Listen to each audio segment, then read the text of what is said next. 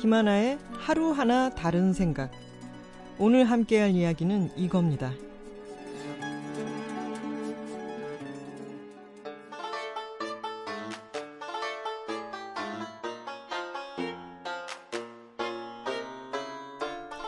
통인동에 커피 공방이라는 카페가 있는데요. 노동절 무렵에 커피 free day라는 행사를 열어요. 말 그대로 수천 잔의 커피를 무료로 제공하는데요. 커피컵 슬리브에 이렇게 적혀 있어요. 휴일, 설날, 노동절, 추석. 여기에 이곳의 철학이 드러나 있는 거죠. 노동의 가치에 대해 고민하는 사람들에게는 노동절이 큰 명절일 텐데요. 여러분한테 특히 중요한 날은 언제인가요? 그날을 여러분만의 명절로 삼아보면 어떨까요? 참고로 여름을 너무 힘들어하는 저에게는 처서가 큰 명절입니다. 오늘은 이 이야기 함께 하겠습니다.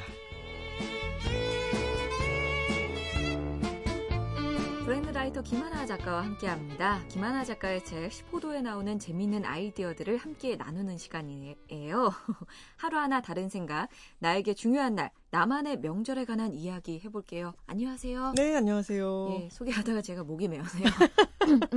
저를 보니까 목이 메이시나요? 그게 너무 반가워서. 아, 저희 새 아침에게도 참 중요한 날이죠. 김하나 작가와 함께하는 날. 명절인가요? 늘 명절 기분이신가요? 그럼 늘 명절처럼 즐겁게 함께하고 있습니다. 고맙습니다. 축제를 맞는 기분으로. 음, 춤춰 춤춰 우리 너구리 PD. 어쩜 저렇게 춤이 바로바로 바로 나올까요, 피디님은? 생활이에요. 네, 몸에 밀착돼 있습니다. 자, 김하나 작가가 처서를 개인적으로 명절처럼 보낸다고 했는데, 아니 더위를 어느 정도 타시는 거예요? 더위는 어 점점 좀 안 타게 됐는데요. 더위보다 그 앤 패디먼의 서재 결혼시키기라는 책을 보면 네. 취향에 대한 얘기가 극지방을 좋아하는 사람과 이 적도 근처를 좋아하는 사람으로 취향이 나뉜다면 극지방을 생각해 보면 모든 것들이 얼어 있고 정결하고 막 차갑고 그렇잖아요. 네. 근데 적도 지방으로 오면 모든 게 흘러내리고 녹아내리는 음. 막 얽혀 있는 그런 느낌이잖아요. 근데 저는 극지방을 좋아하는 사람인 거죠. 음. 여름이 힘든 이유는 냄새도 그렇고 네. 여러 가지가 빨리 상하고 그런 때를 별로 안 좋아하는 것 같아요. 아. 네.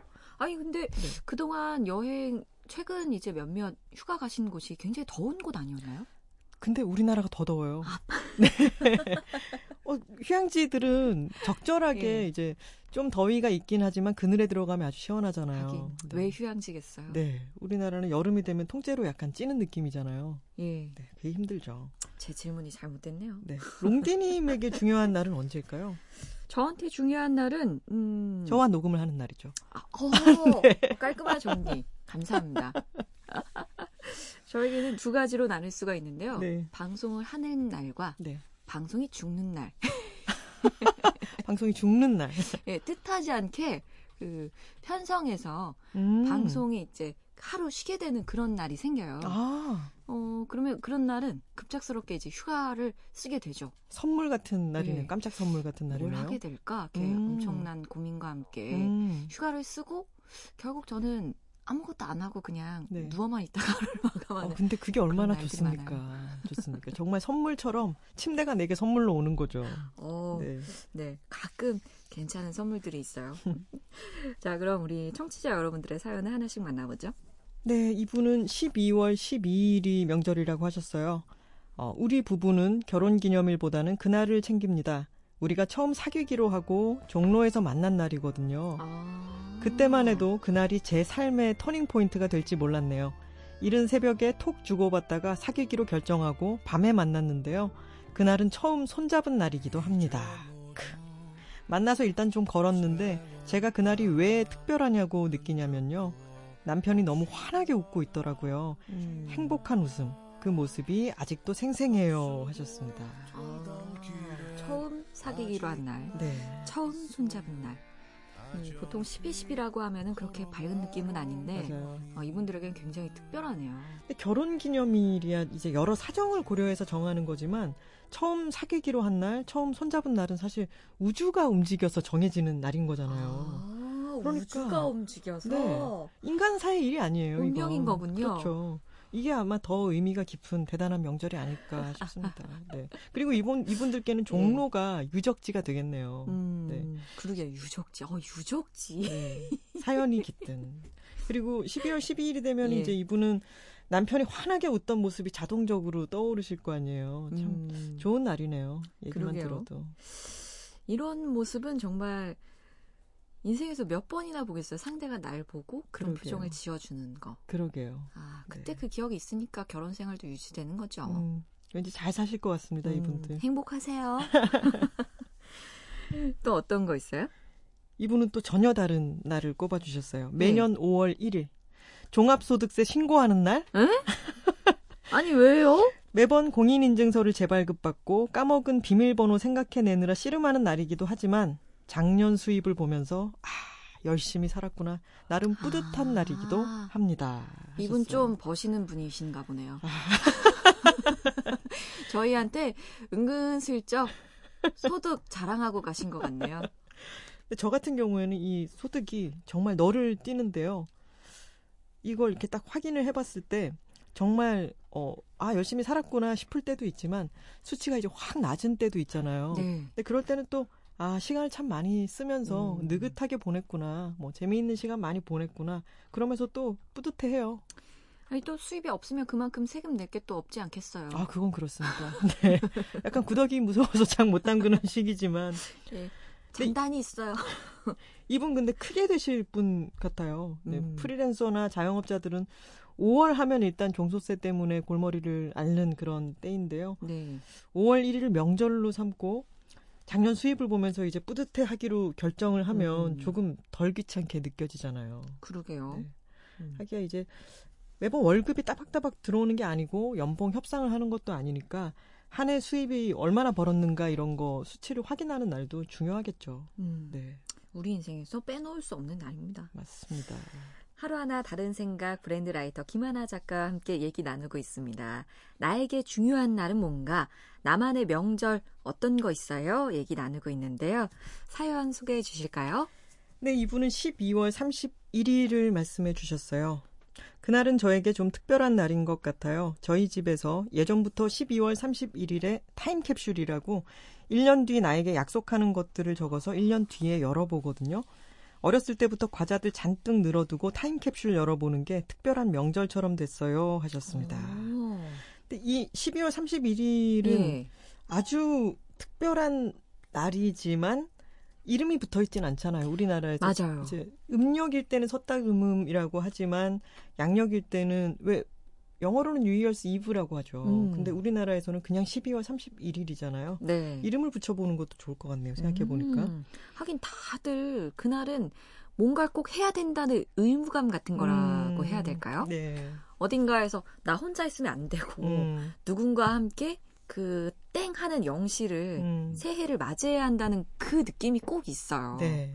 그리고 옛날에는 막 사람들 많은데 종로에 종치는 것도 한번 보러 가야 될 것 같고 뭐 음. 바다에서 일출도 한번 봐야 될 것 같고 네. 그런데 저는 한 몇 년째는 친구 또는 친구들이랑 라디오를 작게 틀어놓고요. 왜냐하면 네. TV는 너무 정신이 없으니까 중계를 음. 하느라고 라디오를 틀어놓으면은 뭐 중계를 하다가 이제 종치는 소리도 자연스럽게 듣게 되는 거죠. 그렇게 해놓고 하는 게 뭐냐면 돌아가면서 올해 장소가 뭐야 어디야?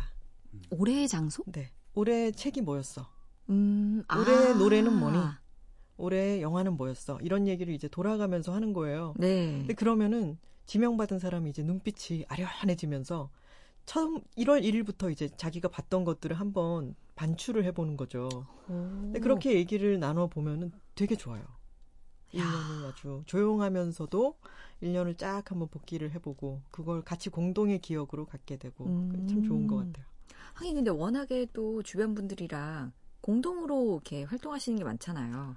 얘기하다 보면은 막 통하는 게 너무 많이 그렇죠, 나와서 그렇죠. 서로 서로 막 재밌을 것 같네요. 맞아요. 서로 서로 그리고 막 추천해 주잖아요. 네. 너 이거 좋아할 것 같아. 이거 꼭 봐. 뭐 이런 얘기를 네. 하잖아요.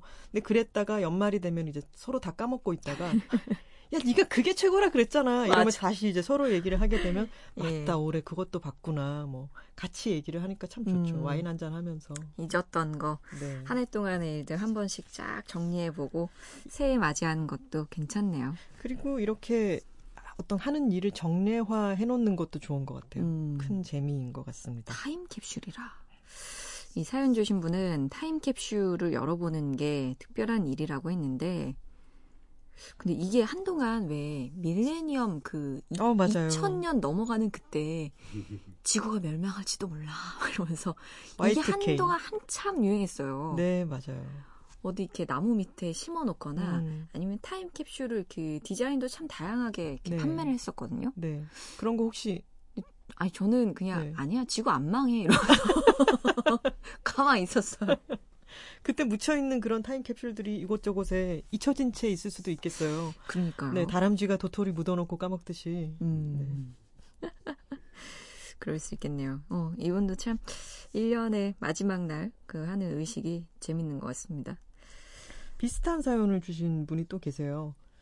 새해 타종을 듣고 난 그 즈음. 저에게 1년 중 특별한 날은 새해 타종을 듣고 난 그 즈음인 것 같아요. 테이블에 앉아서 지나간 1년이 나에게 어땠는지 적고, 힘들었으면 힘들었구나 위로해주고, 무난했으면 이 정도면 되지 하면서 한 장 적고, 올해는 어떤 걸 하면서 지낼지 한 장 적어요. 1년 동안 어떤, 어떤 걸 할지 계획을 짜는 거죠. 어쩌면 이날의 계획이 나의 1년에 엄청난 영향력을 발휘하는 것 같아요. 하셨습니다. 음, 12월 31일도 그렇고 새해 타종을 듣고 난 것도 거의 비슷한 시기인 거죠. 그러네요. 네. 1년의 시작. 음, 중요한 날입니다. 음. 우리 삶은 소중하니까요. 그동안 추억도 소중하고 앞으로의 미래도 당연히 소중하고요. 한 번쯤 정리해 가면서 어, 기억할 건 기억하고 또 버리고 싶은 건 버리고 그래 가면서 지내는 것도 괜찮죠? 그리고 이제 올해도 절반 가까이 지났잖아요. 아, 벌써 네. 근데 제가 얼마 전에 칼럼에도 썼는데요. 예. 1월 1월 1일에는 다들 뭐 떡국을 먹고 한 해를 시작하자 이렇게 계획도 짜고 창대하게 시작을 하는데 1년이 딱 절반 지났을 때도 그런 걸 한번 하면 어떨까라는 생각이 들어요. 음. 그래서 제가 제안하고 싶은 거는 네. 수박을 반덩이를 딱 나눠가지고 네. 나눠 먹는 거죠. 이 수박 반덩이는 여럿이서 나눠 먹기에도 충분히 크잖아요. 반을 나눠 먹으라고요? 수박 반을 딱 자르면은 네. 이제 이게 반년절이 되는 거죠. 어. 네, 그래서 제 생각에는 한 7월 1일쯤에 나머지 1년의 반이 아직 이렇게 풍성하게 남았음을 기념하는 절을 만들어 보면 어떨까라는 음. 생각을 했습니다. 그러면 네. 한통 어쨌든 다 먹어야 되니까 네. 31일에 반쪽 먹- 반통 먹고 7월 1일에 반통 먹고 오줌 싸요. 아니 나눠 먹으라면서요. 네. 근데 딱 네. 절기상으로도 좋지 않나요? 수박이 나오고 그리고 수박을 딱 반 자르면은 음. 반년 이 상징이 되니까요. 그것도 괜찮네요. 네. 음. 그래도 그 저는 여름 하면은 그래도 삼계탕 이 음. 복날 맞아서 많이 먹는데 네. 그러면은 6월 마지막 날 이렇게 삼계탕을 하나 짝꿍이랑 먹어서 반계탕으로 이렇게 어, 그건 1년의 반을 어떨까요? 돌아보는. 근데 참 그런 거 너무 귀엽지 않아요? 그 마- 초복, 중복, 말복 그 날짜 맞춰가지고 삼계탕집 막 미어 터지는 거 보면 예. 하루 전날만 가도 한적한데 음. 그날 꼭 그걸 먹어야겠다고 줄을 서는 걸 보면 사람들이 그런 걸 정해놓고 지키려고 막 하는 거잖아요.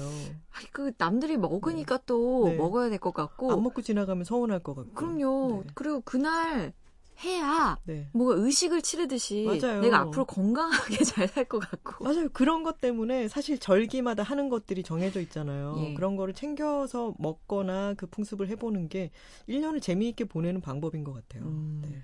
만약에 초복, 중복, 말복에 삼계탕집이 잘 안 되고 그래도 좀 재미없잖아요. 그러니까요. 거기도 이제 돈 버셔야 되니까. 사장님들 올해도 파이팅! 파이팅! 나에게 중요한 날 얘기하고 있는데요. 어, 계속 얘기 들어볼까요? 방학한 첫날. 중학교 선생님인데요. 출근하느라 못했던 것들 쫙 적고 하나씩 그으면서 해보는 날입니다. 예를 들면 한낮에 카페 가기 이런 거. 음, 그야말로 저에게는 명절이에요.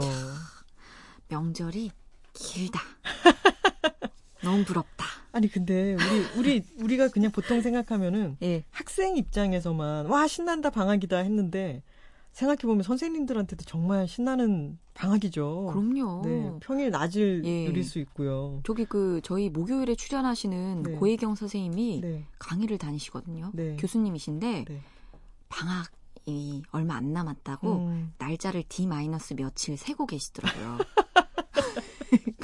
우리 학교 다닐 때는 선생님들은 수업하고 싶어 하는데 우리는 놀고 싶어 하는 것처럼 생각을 하잖아요. 예. 다 크고 보니까 진짜 아 선생님들도 방학이면 방학을 얼마나 기다리고 또 그럼요. 오면 얼마나 좋아하고 그럴까 아니, 이게. 얼마나 좋은 직업이면은 그러니까요. 그 내 자식도 시키고 싶은 직업 이런 거 음. 설문조사하면은 음. 꼭 순위에 선생님이 들어가고요. 음, 얼마 전에 보니까 1위가 교장 선생님이더라고요. 어 왜요? 선생님 중에 최고는 뭐예요? 고- 교장 선생님이지. 음, 방학은 또 다 챙겨 챙겨 드시고 아, 예. 아, 이게 또 교장 선생님들 들으시면 또 난리 나겠는데. SNS에 왜 그런 호소들 있잖아요. 예. 아, 오늘 진짜 땡땡이 각인데 학교는 가서 뭐 하나 싶고. 근데 내가 선생이야. 이런 것도 올라오잖아요. 아, 그러니까 학생 시절에는 네. 가끔 엄마한테 막 떼쓰고 아니야 학교를 너무 가기 싫어서 막 이렇게 하- 해보기도 하고 너무 아파서 이렇게 됐는데 선생님은 아유 가야지 가야지 그 애들한테는 학교 꼭 와라 이러면서 내가 안 갈 수 없고 맞아요. 참 계약하면 또 선생님들은 얼마나 또 힘들까요? 네. 그래서 방학이 있는 거죠. 어. 또 어, 아, 사연 하나만 더 만나볼까요? 네, 이분은 특정 날짜까지는 없는 것 같고요. 남편이 교대 근무하니까 가끔 경조사나 친구들 모임 겹치면 2박 3일 연속으로 집에 안 오는데 짱 좋습니다. 어린이날 같아요. 이래서 아내가 친정 가면 남편들이 그렇게 좋아하나 봅니다. 뭐 별다른 걸 하는 건 아니지만 맘대로 늘어지고 더럽게 있어도 되는 게 너무 편하고 좋아요. 음. 밥도 안 줘도 되고 잔소리하는 사람도 없고 제가 혼자 오래 살아서 그런가 누가 지켜보고 있다는 게 스트레스예요 하셨습니다. 음. 이런 거 있죠. 이런 거 있어요. 결혼하면은 네. 음, 이런 뭐랄까 삶의 쿠션 같은 음. 휴일이 필요하죠. 롱디님도 롱디 커플이시잖아요. 예, 예. 남편이 가시면 어떤 느낌이 드세요? 해방감 같은 게 들 때도 아, 있나요? 그럴 때도 있고 네. 아닐 때도 있어요. 저는 지금 제가 독방 육아 중이기 때문에 네. 가는 아. 남편이 참 부럽습니다. 음. 네, 그래서 음. 평일 저녁에 뭐 하고 있다, 뭐 하고 있다 이렇게 사진이랑 네. 이렇게 영상 통화 같은 거 저한테 해주는데 네. 남편, 난 네가 참 부러워. 이렇게 한마디 해줘요. 그 갑자기 남편이 웃음을 자제하더라고요. 오늘 이 방송도 들을 텐데, 아, 참 좋은 사람이랑 재미있게 보내는 것도 좋지만 그게 그게 이제 그 사람이 가고 났을 때 또 해방감이 느껴지는 게 확실히 있기도 한 것 같아요. 음. 네. 그래요. 저는 말 아끼겠습니다. 김하나 작가는 아직 결혼 안 하셨잖아요. 네네. 예, 저는 유부라서. 아 근데 저도 같이 사는 친구가 있고 그 친구랑 노는 게 사실 제일 재밌는데 예. 재미있긴 한데 이게 휴일이 오래 된다든가 그러면은 음, 출근을 해도 좋겠다 이런 생각이 들 때가 있어요. 재미는 있지만 네, 예. 출근하고 나면은 왜 그런 거 있잖아요. 다른 사람이 있기 때문에 어, 신경을 쓰게 되잖아요. 너무 늘어져 있고 어, 너무 게으른 모습을 보이기에는 좀좀 신경 쓰이는.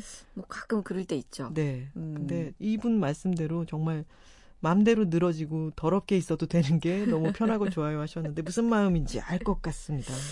아, 저는 격공한다는 말씀 드리고요. 자, 오늘 하루하나 다른 생각, 나만의 특별한 날 이란 주제로 함께 얘기를 나눠봤는데요.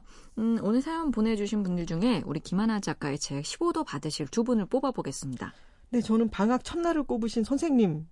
과요. 네. 그리고 처음 사귀기로 한 날, 이제 우주가 움직여서 아. 처음 사귀기로 한 날을 명절로 꼽아주신 분 12월 뽑겠습니다. 네. 예, 두 분께 선물 보내드릴게요. 아 그리고 제가 예. 덧붙이고 싶은 얘기가 있어요. 네네. 지지난 시간에 우리가 그 각 지역의 마스코트 얘기를 하면서 대변이라고 하는 지명이 있다. 음, 부산 기장 쪽에 그런 말씀을 드렸었는데 대변에 초등학교가 있어요. 초등학교요? 대변 초등학교였어요. 아, 이름이? 네. 네. 그랬는데 거기에 어 어떤 친구가 5학년 친구가 부회장 선거에 나가면서 공약이 뭐였냐면 네. 학교 이름을 바꾸겠습니다. 오. 해가지고 4천 명의 서명을 받았대요. 진짜요? 네, 이 바꾸는 것에 동의한다라고 하는 걸 받아서 결국은 55년 만에 이름을 바꿨어요. 뭘로 바꿨죠? 그 예전 지명이 용암이라고 하는 지명이 있대요. 예. 그래서 용암 초등학교로 지금 바뀌었고 야. 올해 3월 1일부터 바뀌었다고 합니다. 아니 그 부회장 참 대단하죠. 대단한 인물이 될 것 같네요. 대단하죠. 아니 앞으로 정치에 꿈이 있을 것 같기도 하고 아 근데 어쩜 어쩜 5학년생이 어쩜 이렇게 학생들의 그 needs를 잘 간파해서 네. 공약으로 내걸었는지. 어, 그리고 어린 학생일 경우에는 많은 것들을 그냥 받아들이잖아요. 예. 이건 이렇게 해야 되는 건 줄 알고 생각하는데 음. 이거를 스스로가 바꿀 수 있다고 생각한 것 자체가 정말 대단한 것 같아요. 그러니까요. 네. 뉴스에도 나오고 그랬더라고요. 이 내용이. 아, 용암 초등학교의 학생들 아 학교 이름 바꿔서 행복한가요? 앞으로 또 그 부회장 뽑아놨으니까 그 어떤 변화가 있을지 또 기대가 되네요. 그러게요. 자, 우리는 다음 주에 어떤 얘기 해볼까요? 행사마다 SNS를 위한 포토존을 만들죠. 캘리포니아의 음악 페스티벌 코첼라의 포토존은 Bésame mucho 많이 키스해줘요라고 적힌 거대한 사인입니다. 노래 제목이기도 한 그 앞에서 사람들은 행복하게 키스하며 인증샷을 찍습니다. 요즘은 사람들이 자발적으로 찍어 올리는 사진이 곧 광고입니다. 어떻게 하면 사람들이 그 앞에서 인증샷을 찍고 싶어 할까요? 당신은 어떤 곳 앞에서 사진을 찍으면 좋겠습니까? 다음 주에는 이 이야기 함께 하겠습니다. 아, 네. 재밌는 사연들 많이 올 것 같은데요. 김하나 작가, 다음 주에 만나요. 네, 고맙습니다. 김하나, 김초롱의 하루하나 다른 생각은 매주 일요일 아침 6시 MBC FM4U 세상을 여는 아침 김초롱입니다. 2부에서 들으실 수 있습니다.